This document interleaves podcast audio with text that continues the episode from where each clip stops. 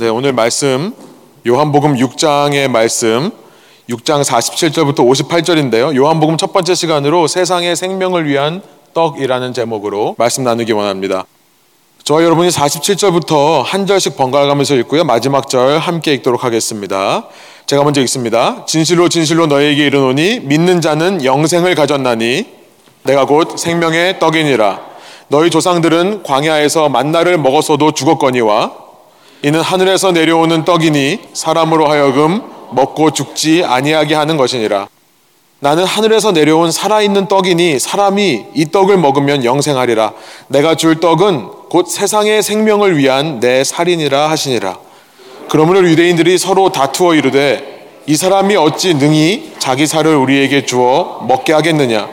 예수께서 이르시되 내가 진실로 진실로 너희에게 이르노니 인자의 살을 먹지 아니하고 인자의 피를 마시지 아니하면 너희 속에 생명이 없느니라. 내 살을 먹고 내 피를 마시는 자는 영생을 가졌고 마지막 날에 내가 그를 다시 살리느니 내 살은 참된 양식이요 내 피는 참된 음료로다. 내 살을 먹고 내 피를 마시는 자는 내 안에 거하고 나도 그의 안에 거하나니 살아계신 아버지께서 나를 보내심에 내가 아버지로 말미암아 사는 것 같이 나를 먹는 그 사람도 나로 말미암아 살리라 함께 읽습니다. 이것은 하늘에서 내려온 떡이니 조상들이 먹고도 죽은 그것과 같지 아니하여 이 떡을 먹은 자는 영원히 살리라. 아멘. 함께 앉으셔서 말씀 나누겠습니다. 네, 저희 교회에서 계속해서 성경을 어, 읽고 있고요. 지난 토요일 날 어제로 누가복음이 끝나고 이제 이번 주부터 요한복음을 읽습니다. 혹시 마태, 마가, 누가복음을 다 못 읽으신 분이라도 이번 주부터 시작하시면 좋겠습니다. 요한복음이 제가 자꾸 이렇게 말하니까 약장사 같은데요. 요한복음이야말로 복음서 중에 복음서다라고 할 수 있는 좋은 하나님의 말씀이 기록되어 있습니다. 이 요한복음 다음에는 다시 누가가 쓴 누가복음 이후에 사도행전으로 이어져야 되는데 그 사이에 잠깐 요한복음을 읽고요. 두 주 동안 읽은 다음에 다음 다음 주부터는 저희가 사도행전으로 들어가서 함께 말씀을 읽습니다. 요한복음은 예수님의 열두 제자 중에 하나인 요한, 사도 요한, John the Apostle이라고 하죠. 사도 요한이 쓴 책으로 전해지고 있습니다. 앞서 여러분 주부에 있습니다만 우리가 읽었던 마태복음, 마가복음, 누가복음, Matthew, Mark, Luke 이 세 가지 책을 공관복음이라고 해요. Synoptic Gospel이라고 하는데요. Syn이란 말은 같다, Optic은 눈이라고 했죠. 같은 눈으로 바라본 책. 어, 이 공관복음은 스토리가 비슷합니다. 예수님께서 갈릴리에서 사역을 시작하셔서 남쪽에 있는 예루살렘으로 가시는 그 방향으로 예수님의 행적 디즈와 예수님의 말씀 월드가 기록되어 있는 책이 공관복음이죠. 이 공관복음은 비슷한 시기에 쓰여졌습니다. 빠르게 보면 주후 50년에서 60년, AD 50에서 60. 또 늦게 보면 60년에서 70년. 그런데 이 요한복음이라고 하는 책은 네 번째 책은 이 앞에 있는 세 책과 조금 다릅니다. 이야기 구성도 틀리고요. 예수님께서 갈릴리에서 시작해서 예루살렘을 가신 게 아니라 처음을 예루살렘에서 시작하세요. 그래서 예루살렘에서 끝나는 걸로 기록하고 있습니다. 또 쓰여진 시기도 다릅니다. 보통 주후 90년으로 봐요. 그러니까 예수님께서 십자가에서 죽으시고 부활하신 지 다시 살아나신 지 약 60년이 지난 시점에서 쓰여진 것으로 이해하고 있습니다. 사도 요한이 이 복음서를 쓸 때는 이미 공관복음이라고 하는 이 마태, 마가, 누가 기록이 있었을 뿐만 아니라 많은 서신들, 지금 신약 성경에 있는 letter, 그 이라고 하는 서신들도 이미 쓰여진 시점에 요한복음을 쓰는 겁니다. 대부분의 바울 서신들은 이미 쓰여져 있고요. 기독교에 대한 신학적인 이해, theological understanding이 이미 있는 시점에서 이 요한복음을 썼다는 것이 우리가 눈여겨봐야 될 사실이라 생각합니다. 사도 요한은요, 갈릴리로부터 예루살렘에 이르는 이 행적, 예수님의 마태, 마가, 누가를 통해 기록된 여러 말씀들과 행적, 그 deed, 하신 일들 속에서 그 자체를 기록하고 싶은 게 아니라 예수님께서 어떤 일을 하셨다, 예수님께서 어떤 말씀을 하셨다라고 하는 그 기록을 하기 원하는 것이 아니라 그 행하신 일들과 말씀 속에 숨겨져 있는 의미를 우리에게 알려주기를 원하는 것 같습니다. 요한복음을 읽어보시면 알겠지만 굉장히 깊은 내용들이 많이 있어요. 그냥 예수님께서 이렇게 말씀하셨다라고 끝나는 게 아니라 예수님께서 이 말씀을 하신 것은 이런 이런 이유 때문이었다라고 해석을 하면서 더 깊은 의미를 파고 들어가는 책이 요한복음입니다. 그래서 요한복음은 우리가 흔히 좀 어려운 책, 마태, 마가, 누가보다는 좀 더 어렵고 이해하기 힘든 책으로 생각하기가 쉽습니다. 사실 이 요한복음 속에는 굉장히 철학적인 이야기가 많이 있어요. philosophical. 처음에 1장을 보면 당시 그리스 철학의 어떤 생각을 가지고 쓰는 것을 우리가 알 수 있습니다. 태초에 말씀이 계신다. 로고스라고 하는 철학적인 개념을 가지고 써서 굉장히 어렵게 느껴지기도 합니다. 또 사도 요한이 쓴 이 요한복음은요, 굉장히 띠얼러지컬해요. 굉장히 신학적으로 깊이가 있습니다. 그러나 제가 말씀드리고 싶은 것은요, 요한복음은 어려운 책이 아니라는 사실을 말씀드리고 싶어요. 우리가 이렇게 철학적인 또 신학적인 것에만 생각하면서 읽으면 좀 어렵게 느낄 수 있습니다만 여러분 이 한 가지만 기억하시면서 읽으시면 이 책은 너무나 쉬운 책이 됩니다. 너무나 이해가 잘 되는 책이 돼요. 요한복음에서 사도 요한이 담아내고자 하는 그 중심 의미, 요한복음에서 사도 요한이 전달하고자 하는 그 메인 포인트는요, 어떤 철학적이고 신학적인 컨셉, 개념이 아닙니다. 어떤 추상적인 원리, abstract principle도 아니에요. 여러분 이걸 이해하시면 간단합니다. 사도 요한이 전달하고 표현하고 싶은 것은 한 사람이라는 거예요. one person. 바로 예수 그리스도라고 하는 한 사람을 그려내고 싶은 거라는 것이 이 사도 요한이 쓴 요한복음을 읽는 법이라 말씀드리고 싶습니다. 예수님에 대해 한 사람에 대해 묘사하는 책이에요. 그러니까 이 책을 읽으시면서 여러분이 자꾸 어려운 무슨 원리를, 개념을 깨달으려고 하지 마시고 이 말씀 속에 들어있는 예수님은 누구신가 라고 하는 질문을 생각하시면서 읽으면 쉽다는 겁니다. 그러면 굉장히 쉬워져요. 여러분, 이 공관복음이라고 하는 것은 마태, 마가, 누가라고 하는 것은 한 가지 주제를 우리에게 말씀합니다. 그것은 이 땅에 이루어지는 하나님의 왕국, the kingdom of God. 이 땅에 이루어지는 하나님의 왕국, 이그세 복음서의 주제예요. 왕국, 킹덤이라는 것은 왕이 다스리는 나라라는 말도 있지만 통치라는 뜻입니다. reign, 통치. 이 땅에 하나님께서 어떻게 통치를 하시는가를 그리는 책이 첫 번째 세 복음서였습니다. 마태복음은요, 잠깐 되짚어 보면 이 땅에 하나님의 통치가 임하는데 어떻게 임하는가? 율법의 완성으로 임하신다라는 것을 그리는 책이죠. 하나님이 말씀하셨던 모든 말씀이 예수님 안에서 완성되더라, accomplish 되더라. 그래서 그렇게 하나님의 말씀이 완성되었을 때 그 나라 백성이 어떤 삶의 모습을 사는가를 마태복음은 그리고 있습니다. 그 삶의 원리, 라이프 스타일에 대해서 얘기를 해요. 마가복음은요, 이 땅에 하나님의 나라가 임하시는데 고난받는 종이라는 원리에 의해서 이루어진다는 것을 그리는 책이죠. 하나님의 나라는 왕으로 다스리는 누가 누구를 지배하는 권력 구조로 임하는 게 아니라 예수님처럼 백성을 대신해 고난받는 모습으로 그러니까 예수님을 따르는 제자들도 세상에서 하나님의 통치를 이루려면 낮아지고 섬겨야 된다 라는 것을 말씀하는 책이 마가복음이었습니다. 누가복음은 이 땅에 임한 하나님의 나라가 어떻게 확장되는가, expand 되는가를 말씀하시는데요. 그렇게 하나님의 마음을 품은, 긍휼의 마음을 품은 사람들에 의해 이루어진다. 그리고 그 사람들이, 그 제자들이, 그 종들이 주인의 마음을 알아서, 하나님의 마음을 알아서 그 주인이 하고 있는 비즈니스에 동참할 때 이 땅에 하나님의 나라가 확장된다라고 하는 사실을 그리는 책이 누가복음이었습니다. 좀 복잡하죠. 어렵죠. 그런데요, 여러분 요한복음은 쉽다는 거예요. 요한복음은 오히려 한 사람에게만 집중하는 책입니다. 예수 그리스도에게만 집중하고 그가 어떤 분이며 그가 어떤 사역을 하셨는가만 집중을 하는 책이 요한복음이라는 거예요. 그래서요, 우리의 구원에 대해, 우리의 신앙생활에 대해 이 땅의 교회에 대해 너무나 심플한 한 가지만을 질문합니다. 한 가지만을 제시를 해요. 여러분, 우리의 구원이라고 하는 것, 우리의 신앙생활이라고 하는 것, 교회를 이루는 것이라고 하는 것은 복잡한 일이 아니라 어떤 철학적인 원리를 세우고 신학적인 개념을 적용해서 이루어지는 것이 아니라 단 하나, 예수님을 아는 것을 통해 이루어진다. 우리의 신앙을 한마디로 말하면 예수님을 아는 것이다. 그 이상도 이하도 아니라고 하는 것을 이 요한복음이 외치는 겁니다. 우리의 믿음이라고 할 때 예수님이라고 하는 한 사람을 신뢰하는 것 그 이상도 이하도 아니다. 여러분 사람이 많이 모인 곳은 어디나 복잡합니다.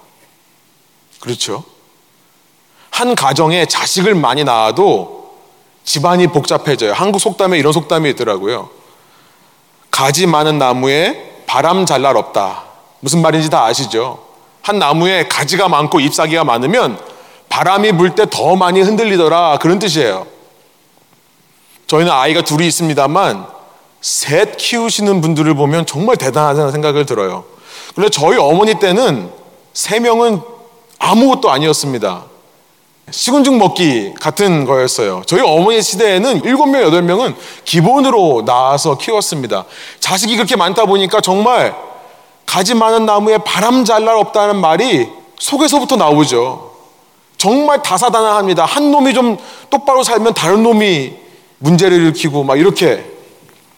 여러분, 한 가정도 그렇게 사람이 많으면 복잡해지는데, 신앙인의 공동체는 어떨까요? 교회라고 하는 곳은 어떤가? 신앙생활 하기 위해 모인 사람들이 서로 뜻이 안 맞고 서로 마음을 몰라줄 때가 너무나 많이 있는 것 같습니다. 참 복잡하고 어려운 것 같아요. 교회를 이룬다는 것, 목회를 한다는 것, 또 더 나아가서 신앙생활을 한다는 것은 그렇죠. 내가 혼자 예수님과의 관계만 하면 되는데 예수님이 그게 아니라고 말씀하시잖아요. 혼자 하는 게 아니라 공동체로 신앙생활 하는 거다. 그런데 그 공동체의 신앙생활이 너무나 복잡하고 어려운 것이 사실입니다. 그래서 질문이 들어요. 어떻게 하면 우리가 하나가 될 수 있을까?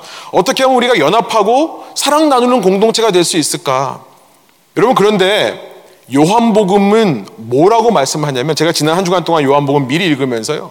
아 그렇구나. 우리가 너무나 당연하지만 잊고 있던 사실이 하나 있었구나. 우리가 하나 되는 방법. 이 정말 다사다난하고 여러 가지 일들이 있는 상황 속에서 우리가 한 마음이 되고 한 공동체가 되는 유일한 방법은 뭐냐면 예수 그리스도밖에 없구나. 어려운고 복잡한 상황 속에서 그럼에도 불구하고 우리가 마음을 모아 하나 될 수 있는 방법 아니요. 그럼에도 불구하고 아니라 저는 이렇게 말하고 싶어요. 그렇기 때문에 더더욱 이렇게 복잡하고 어렵기 때문에 더더욱 우리가 예수 그리스도만 붙잡지 않으면 우리는 결코 서로 생각이 다르고 의견이 다르고 취향이 다르고 배경이 다른 사람들끼리 하나가 될 수 없구나. 결국 우리가 다르지만 하나가 될 수 있는 것은 예수 그리스도고요. 거꾸로 말하면 반대로 말하면 예수님 때문에 우리는 누구와도 한 몸을 이룰 수 있구나. 여러분 그런데 우리가 신앙생활 하면서요. 자꾸 예수 그리스도 외에 다른 것에 눈이 뺏기고요.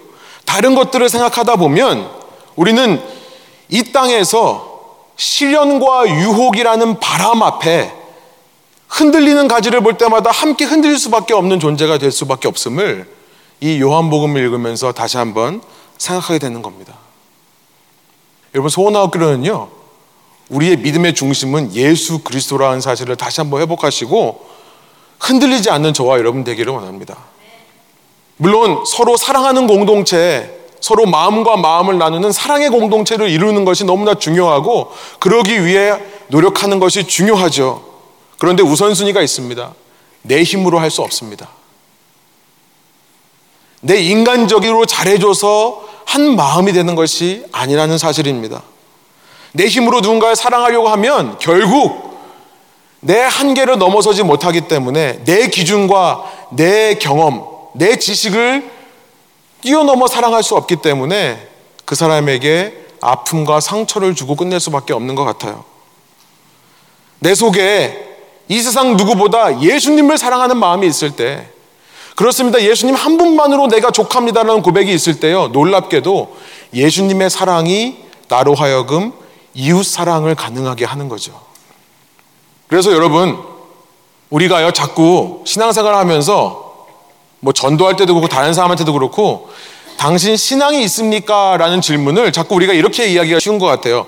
당신 교회 다니십니까? 그렇죠. 우리는 교회 다니세요? 라고 물어보는 게 훨씬 편해요. 그런데 이게 얼마나 잘못된 건가를 제가 한번 생각해 봤습니다.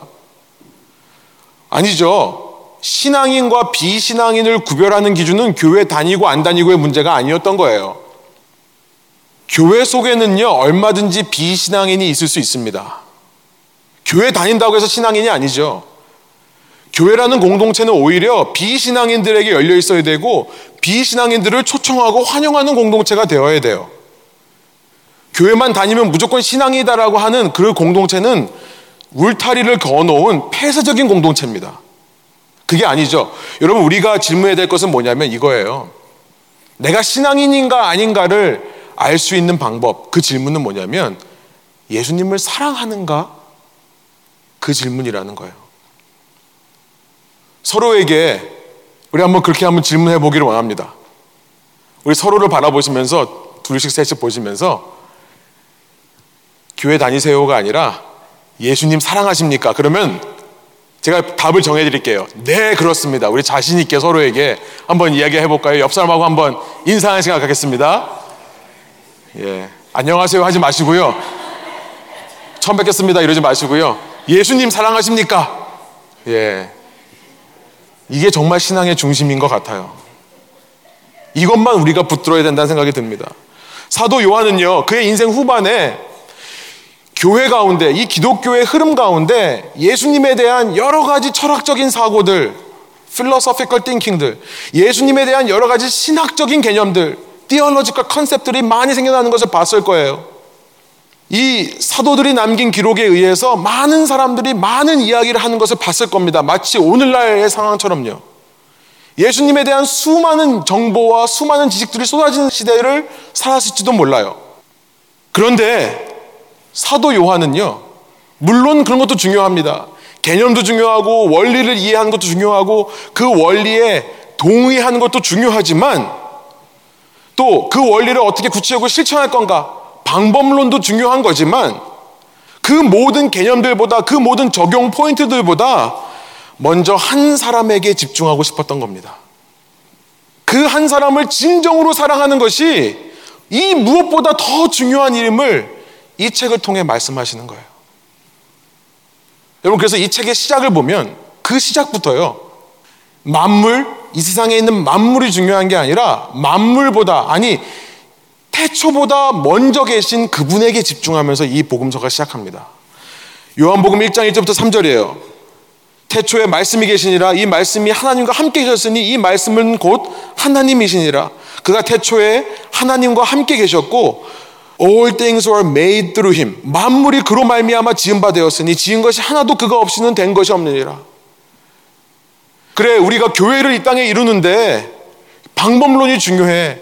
우리가 어떤 사람들을 지도자로 세우고 어떤 사역들을 하고 어떤 비전을 가지고 어떤 일을 하는 것도 중요해. 그런데 이 땅에 있는 모든 것보다 우리는 먼저 예수 그리스도에게 초점을 맞춰야 된다. 여러분 그 마음이 아닐까요? 그 말씀이 누굽니까? 이 땅에 육신을 입고 오신 하나님이신 예수 그리스도입니다. 1장 14절이에요. 말씀이 육신이 되어 우리가 가운데 거하심에 우리가 그의 영광을 보니 아버지 독생자의 영광이요 은혜와 진리가 충만하더라. 이후 요한복음 끝까지요. 이 땅에 오신 말씀이 보일 수 없는 추상적인 어떤 로고스라고 하는 원리거든요. 어떤 컨셉이거든요. 근데 이것이 육신이 되어 오신 사람으로 오신 그 예수님께 집중하면서 그가 어떻게 영광을 받으시는가를 이 책이 계속해서 써내려가고 있는 겁니다. 그러면서 요한은요, 이렇게 모든 우리의 관심을 세상에 있는 것이 아니라 신앙의 부수적인 것이 아니라 예수님에게만 집중하기 위해 이 전체 요한복음을요, 일곱 개의 예수님께서 나는 무엇 무엇이다라고 말씀하신 I am statement의 일곱 개를 중심으로 이 책을 써내려갑니다. 여러분 주부에 있어요. 흔히 우리가 1장부터 21장이 있는데요. 1장을 요한복음의 introduction이라고 생각합니다. 그리고 2장부터 12장까지를 예수님의 public ministry라고 이해를 해요. 공생애 기간. 2장부터 12장까지 사람들 앞에서 사역하시는 모습이 기록되어 있습니다. 그리고 13장부터 20장까지는 한국말로 어, 사생애라는 말을 쓰나요? 공생애 반대. 예수님의 public ministry가 아니라 private ministry. 예수님께서 이제 잡히시기 전날 밤에 제자들과 함께 있으면서 가르침을 주신 내용. 그리고 예수님 혼자 십자가와 부활의 사역을 이루시는 내용. 그리고 제자들에게 나타나시는 내용. 이렇게 private ministry를 담고 있다고 이해를 합니다. 그리고 21장이 마지막 장이 conclusion, 결론이에요. 그런데 2장부터 20장까지의 본론이 예수님의 공생애와 사생애, public ministry와 private ministry를요. 일곱 개의 I am statement를 기준으로 배열을 했다는 겁니다. 시간적인 흐름이 아니라 어떤 일의 순서대로 기억한 것이 아니라 이 말씀을 기반으로 이렇게 쓴 겁니다. 예수님께서 이렇게 말씀하세요. 나는 생명의 떡이다. 나는 세상의 빛이다. 나는 양의 문이다. 나는 선한 목자다. 나는 부활이고 생명이다. 나는 길이요, 진리요, 생명이다. 나는 참 포도나무다. 예수님께서 이렇게 일곱 번 말씀하신 것, 7이라고 하는 것은 유대인의 완전 숫자죠. 완전한 우리의 구원자 되시고 완전한 우리의 주인 되시는 예수님을 묘사하기 위해 이렇게 배열을 했다는 것을 여러분이 염두에 두시면서요. 그래서 여러분 주보에 그 밑에 있습니다만 여러분 요한복음을 읽으면서 여러분이 계속해서 질문해야 될 질문. 여러분이 이 질문을 하시면 요한복음이 쉬워집니다. 각 사건 속에서 이 질문을 해보세요. 예수님은 누구신가? 예수님은 누구신가? 좀 더 구체적으로 예수님은 내게 어떤 분이신가? 여러분 그리고 예수님이 누군가? 나에게 어떤 의미가 있는 분인가를 염두에 두면서 말씀을 읽을 때 여러분 이 질문은요. 우리 신앙의 아주 핵심적인 질문과 연결됩니다. 그게 뭐냐면 나는 진심으로 예수님을 사랑하는가라는 질문으로 이어지는 겁니다. 아니 뭐 하나의 질문이라고 해놓고 왜 목사님 세 개를 예, 우리 시온이가 또 그런 생각을 할 거예요. 근데 여러분 이 질문이 같은 질문이죠.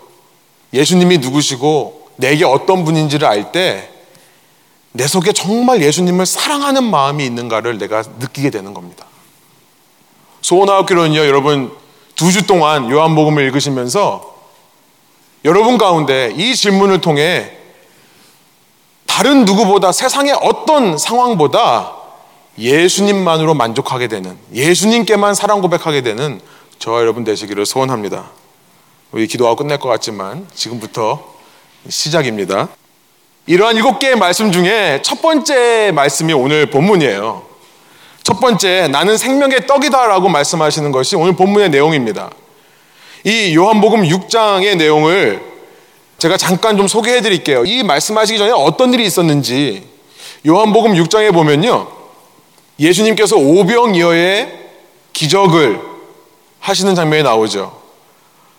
물고기 두 마리와 다섯 개의 보리빵. 어, 이러니까 지금 우리 말로 하면 한 점심 도시락 한 2인분입니다. 두 명이 먹을 수 있는 점심 도시락 정도예요. 근데 이걸 가지고 남자만 5천 명이 되는 여자와 아이들을 합치면 한 2만 명이 될 수 있는 이 수많은 무리를 먹이신 사건 사복음서에 모두 기록되어 있습니다. 근데 6장 14절 여러분 성경을 보시면서 한번 따라오시면 좋겠는데요. 6장 14절에 보면 예수님께서 이것이 표적이라고 말씀을 하세요. 사도 요한이 이것을 표적이라고 기록을 합니다. 표적 혹은 표징이라는 것은 사인한 뜻입니다. 사인. 그러니까 길거리를 지나가다가 우리가 사인을 보면 휴게소가 얼마 있다. 사인을 보면 우리는 그 사인 자체를 보면서 기뻐하지는 않죠. 그 사인의 내용을 보고 기뻐합니다. 아, 휴게소 가야겠다. 그렇죠. 가스 스테이션 가야겠다. 사인이라고 하는 것은 그 자체가 중요한 게 아니라 예수님께서 그런 놀라운 일을 행하셨다는 게 중요한 게 아니라 그것이 뭔가를 가리키고 있다는 겁니다. 누구를요? 예수 그리스도를. 예수님은 내가 누군지, 내가 너희에게 어떤 의미가 있는 존재인지 알려주시기 위해 이 사인을 하신 겁니다. 그런데 사람들은 표지판 자체에 열광을 하는 거예요. 표지판을 봤다는 사실만으로도 감격을 하는 겁니다. 봤으면 가야죠. 휴게소에 사 먹으러 가야죠. 혹은 넣으러 가야죠. 이 사람들은요, 그 사인만을 구하는 겁니다. 빵 먹고 배부르니까 더 빵을 먹고 싶은 거예요. 그럴 만도 하죠. 이 예수님께서 2만 명을 먹이신 곳은 아무런 먹을 곳이 없는 곳이었습니다. 만일 어떤 사람이 두 사람의 도시락으로 2만 명을 먹인다면 여러분 그 사람 붙들어야죠. 그죠? 그 사람이 여러분의 구원자가 되는 겁니다. 이 백성들, 가난하고 못 사는 백성들의 고민이 끝나는 거예요. 더 이상 힘들게 농사 지을 필요 없습니다. 더 이상 힘들게 배 타고 나가서 물고기를 기르올 필요도 없는 겁니다. 그냥 이분만 따라다니면 인생의 문제가 해결돼요.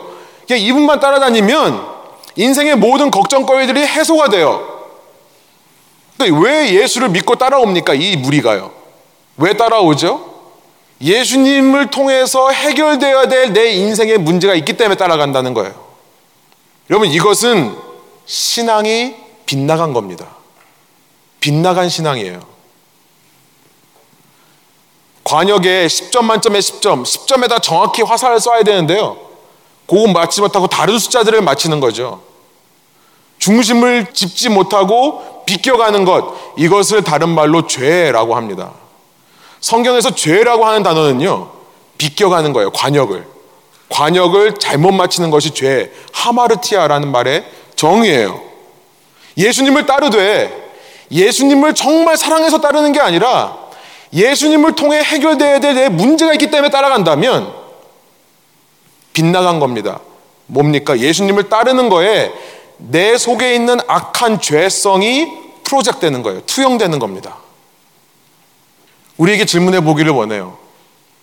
왜 예수님을 따르는가? 예수님이 여러분에게 어떤 존재입니까? 질문해 보기를 원하는 거죠. 예수님의 반응은요, 6장 15절에 보니까 그런 무리들을 피하시더라 라고 되어 있습니다. 예수님께서 그 무리를 버려두고요. 빵을 달라고 빵에 감동받은 사람들을 피해서 혼자 다른 곳으로 가십니다. 예수님이 피하시는 신앙인 되지 않기를 소원합니다. 왜 따라가죠? 우리가 예수님을 따라가는 이유는요. 신앙생활 하는 이유는요. 신앙생활의 유익이기 때문이 아니에요. 신앙생활 하니까 좋은 공동체를 만나기 때문도 아니에요. 신앙생활 하니까 우리 자녀들이 바른 교육을 받게 될 것 같아서도 아니에요. 예수님을 사랑하기 때문에 신앙생활 하는 겁니다. 예수님의 관심은요, 제자들에게 있으신 것 같아요. 예수님은 그런 무리들을 두고 제자들에게 집중하십니다. 그래서 제자들이 혹시 많은 사람들이 모여드니까 흥분할까봐. 여러분, 그렇죠. 많은 사람들이 모이면 신나고 흥분됩니다, 사람은요. 나의 영향력이 많아지기 때문도 그렇고 내가 어떤 유익을 얻기를 원하는 마음도 있기 때문에 그래요. 어떻게 보면 신나는 신앙생활이라는 것은 예수님 때문에 신나는 게 아니라 사람들 때문에 신나는 거일 수도 있다는 생각이 들어요. 제자들도요, 예수님을 따르면서 그 속에 해결되어야 될 죄성이 남아있는 겁니다. 예수님은 그 부분을 짚으세요. 그래서 제자들로 하여금 갈릴리 호수 바다 한가운데서 큰 풍랑을 만나게 하세요. 뭘 말씀하시는 거죠? 그 풍랑 가운데 예수님께서 걸어오십니다. 나만 바라보라는 거죠. 나만 집중해야 된다. 다른 곳에 한눈 팔지 말고 사람들이 모여준다고 해서 기뻐하지 말고 나를 봐라. 여러분 제자들은요 그 호수의 배 위에서 죽었다 살아납니다. 거의 죽을 경험을 하고 살아난 다음에 예수님을 보고 정신을 차린 것 같은데요. 마지막 6장 68절에 가보면 이 제자들이 그런 경험을 하고 나서 사람들이 다 가요. 무리가 다 예수님을 떠납니다. 그런데 우리는 예수님 없으면 갈 데가 없다라고 고백을 하죠. 제자들은 정신 차린 반면에 무리들은 계속해서 예수님을 따라다니면서요. 그 빵 달라고 합니다. 또 해보세요. 또 좀 있으니까 배가 고파져요. 또 만들어주세요. 이렇게 따라다녀요. 요한복음 6장 26절부터 27절에 그래서 예수님께서 이렇게 말씀하십니다. 계속 따라다니면서 빵을 달라고 하니까 예수님이 이제 이렇게 말씀하세요. 예수께서 그들에게 대답하셨다. 내가 진정으로 진정으로 너에게 말한다. 정말 중요한 것을 말씀하시는 거거든요.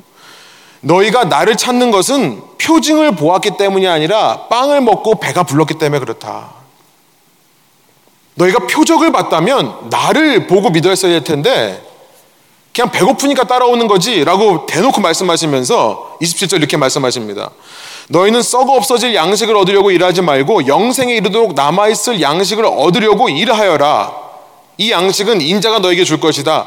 아버지 하나님께서 인자를 인정하셨기 때문이다. 먹고 좀 있으면 또 배고픈 그 먹을 양식, 육체적인 양식, physical food를 위해서 일하지 말고 영원한 양식을 위해서 일하라 하셨더니요. 이 사람들이요. 어? 그러면 어떻게 그 빵을 만들어요? 어떻게 밥 먹고 배 또 고프지 않는 우리 요한복음 4장에 보면 사마리아 여인과 똑같은 질문입니다. 어떤 물을 마시는데 마셔도 목마르지 않는 물을 내가 어디서 찾습니까? 똑같은 질문이에요. 그 빵 레시피가 뭐예요? 이렇게 물어보는 거죠. 영원히 배고프지 않는 빵이 있다면 레시피가 뭡니까? 28절 예수께 묻는 거죠. 우리가 무엇을 하여야 하나님의 일을 하는 것이 됩니까? 그 레시피를 물어보는데요. 29절에 이렇게 말씀하십니다. 우리 한 목소리 한번 읽어볼까요? 예수께서 그들에게 대답하셨다. 하나님께서 보내신 일을 믿는 것이 곧 하나님의 일이다. 무슨 말입니까?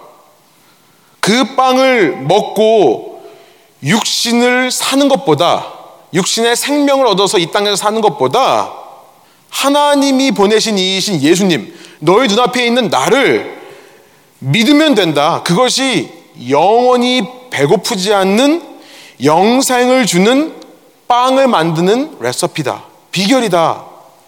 말씀해 주시는 거예요. 다시 한번 강조해 주시죠. 우리가 예수 외에 붙들 것은 없는 겁니다. 그런데 사람들은 예수만으로 만족을 못해요. 이 6장의 이야기를 읽어보시면 알겠지만 말씀하신 데도 못 알아듣고 계속 그 빵을 달라, 빵을 달라, 빵을 달라 해요. 그러니까 예수님께서요, 이제 35절로 내려가 보면 그들에게 이렇게까지 말씀하십니다. 못 알아듣는 그들을 향해 내가 그 빵이다. 이렇게 말씀을 하세요. 그러니까 대놓고 말씀하시는 거죠. directly 말씀하시는 거예요. 딴 데에 빵이 있는 것이 아니라 내가 그 빵이다. 35절. 예수께서 그들에게 말씀하셨습니다. 내가 생명의 빵이다. I am the bread of life. 이런 context에서 이 말씀을 하신 겁니다. 내게로 오는 사람은 결코 줄이지 않을 것이요. 나를 믿는 사람은 다시는 목마르지 않을 것이다. 그런데요, 못 알아들어요. 아직도 못 알아들어요. 아니, 하늘에서 내려온 빵이라고? 내가 당신 아버지 요셉을 내가 아는데 네가 언제 하늘로부터 내려왔냐? 하늘로부터 내려온 빵은 만나밖에 없지 않느냐? 그러니까 오늘 본문의 시작이 이렇게 말씀하십니다. 진실로 진실로 너에게 이르노니 믿는 자는 영생을 가졌나니 내가 곧 생명의 떡이니라. 너희 조상들은 광야에서 만나를 먹었어도 죽었거니와 이는 하늘에서 내려오는 떡이니 사람으로 하여금 먹고 죽지 아니하게 하는 것이니라. 나는 하늘에서 내려온 살아있는 떡이니 사람이 이 떡을 먹으면 영생하리라. 내가 줄 떡은 곧 세상의 생명을 위한 내 살인이라 하시니라. 여러분, 예수님께서 자기 자신을 I am the bread of life, 생명의 떡이라고 말씀하시는데요. 저는 왜 예수님께서 이렇게 못 알아듣게 말씀하실까 생각해 봤어요. 왜 이렇게 못 알아듣게 말씀하실까? 어렵게 말씀하실까? 생명의 떡이라고 말씀하신 게 아니라 이제 나를 먹어라 이렇게 말씀하시는 거잖아요. 여러분 실은 믿음이라는 것은 알아듣게 설명한다고 생기는 것이 아닙니다.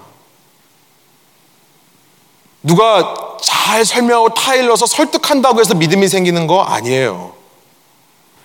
그 스스로, 그 사람 스스로 그 질문을 할 때 생기는 거예요. 예수님이 도대체 나와 무슨 상관이 있을까? 라고 하는 질문.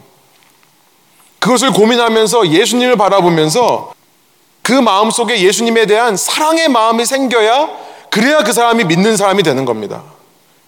적당히 설득해서 교회에 데려고 온다고 해서 되는 게 아니에요.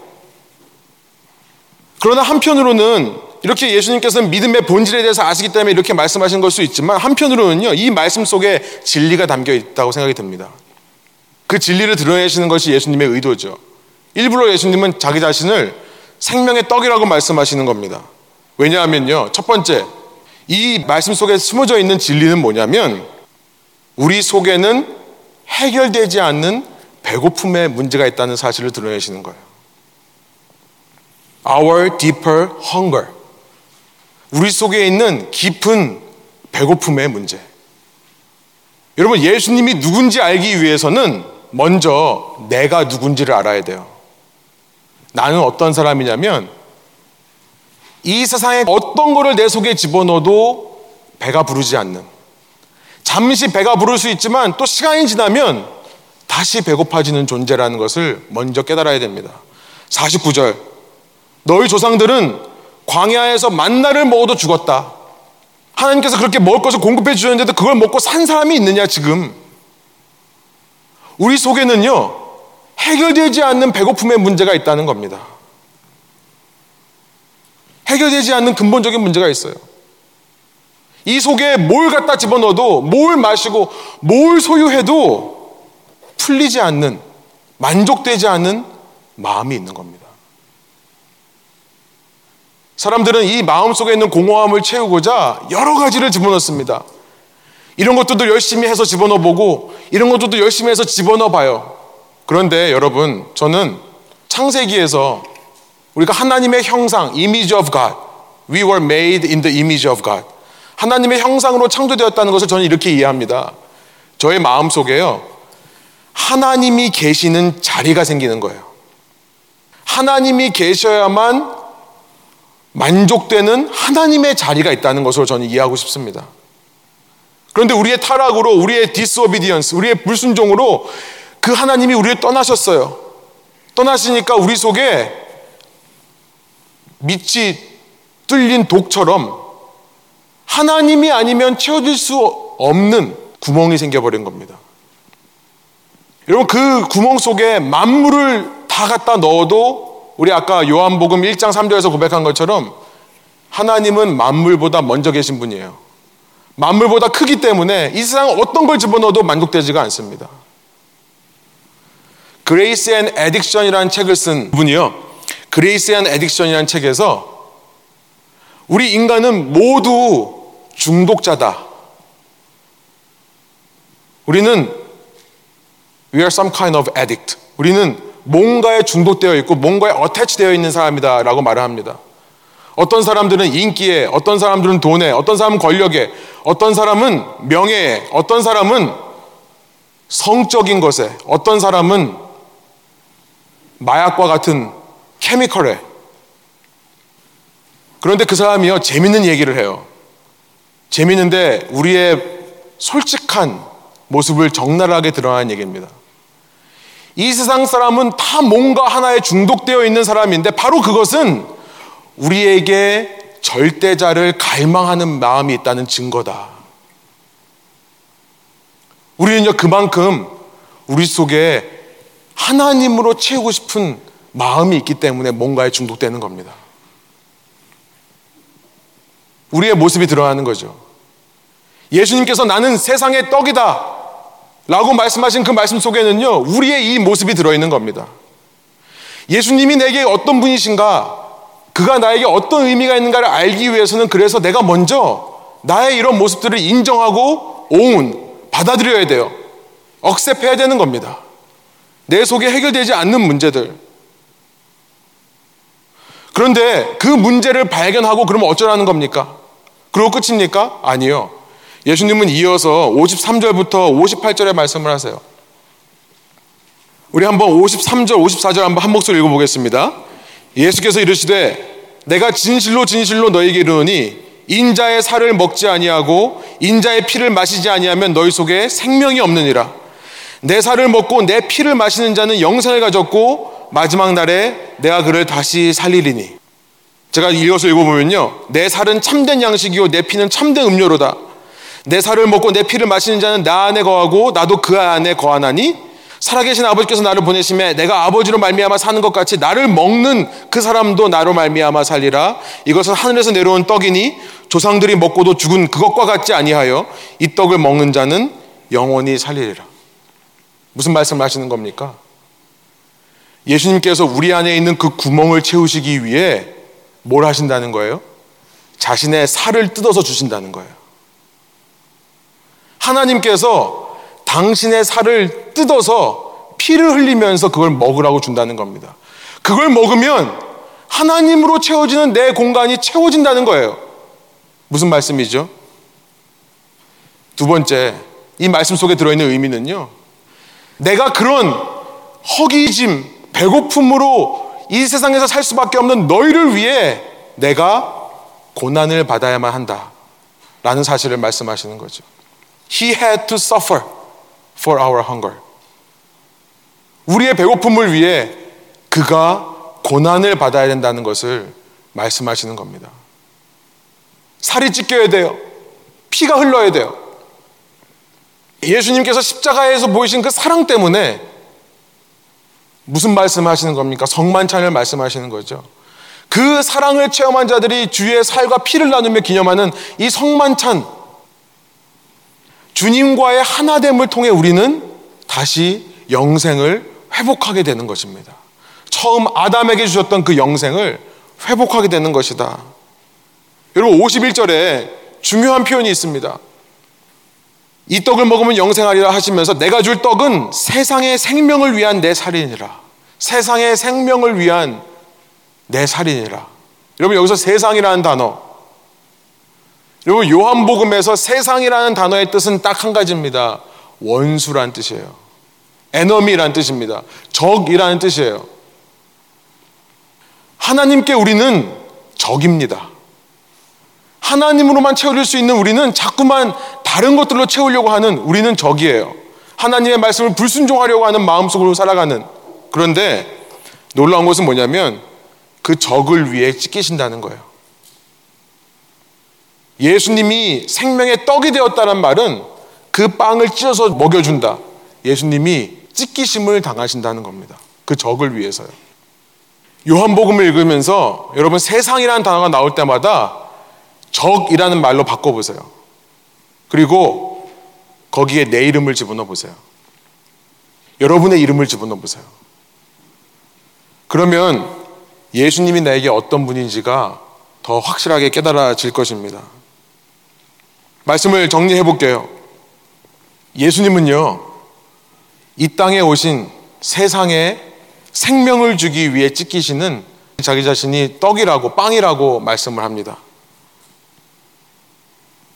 우리 속에 얼마나 허기짐의 문제, 배고픔의 문제가 있는지를 예수님께서 알려주시는 말씀입니다. 하나님 외에 다른 것으로 채우려고 하는 우리의 어리석음을 드러내는 말씀이죠. 그런데 예수님께서는요, 그런 우리의 어리석은 모습, 한계를 넘을 수 없는 모습을 꾸짖고 비난하고 정죄하시기보다 그런 우리를 위해 십자가에서 찢겨 죽으셨다는 사실을 내가 생명의 떡이라는 말씀을 통해 우리에게 알려주시는 겁니다. 여러분, 우리 신앙의 중심을 회복하기를 원합니다. 다른 것들 때문에 우리가 신나고 기뻐하지 말고요. 이 예수님 때문에 신나고 기뻐하는 저희의 신앙생활 되기를 원하고요. 저희 하루하루 예수님으로 말미암아 예수님 때문에 즐겁고 기쁘고 평안을 누리고 다시 한번 그럼에도 불구하고 소망을 누리는 저와 여러분 되시기를 간절히 소원합니다. 함께 기도하시겠습니다.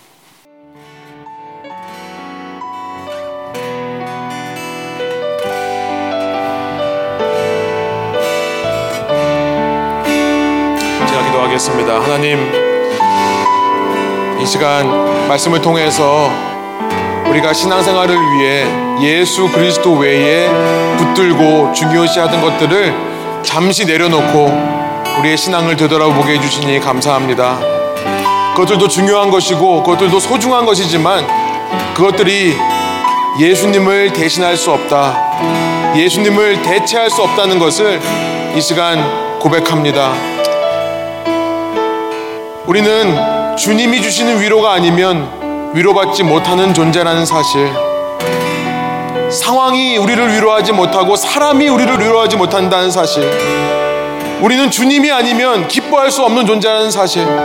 상황이 기쁨을 주지 못하고 사람이 기쁨을 주지 못한다는 사실. 우리는 주님이 아니면 소망을 얻지 못한다는 사실. 상황이 주는 소망이 아니라 내가 원하는 모습으로 상황이 바뀌어서가 아니라 나의 자식들이 나의 주위 사람들이 소망을 주기 때문이 아니라 예수님 때문에만 우리가 소망할 수 있다는 사실을 다시 한번 말씀을 통해 알려주시니 감사합니다. 주님 첫사랑에서 너무나 많이 떨어져 있던 것 같습니다. 중심에서 너무나 많이 멀리 온 것 같습니다. 이 시간 다시 한번 저의 중심과 저희 주님을 향한 첫사랑이 저희 마음 가운데 회복되게 하여 주시고 예수님 한 분만으로 만족하며 기뻐하며 그 기쁨과 평안과 능력과 소망을 가지고 주위 사람들에게도 선한 영향력을 끼칠 수 있는 제가 될 수 있도록 인도하여 주옵소서. 감사드리며 예수 그리스도 이름의 영광을 위하여 기도합니다.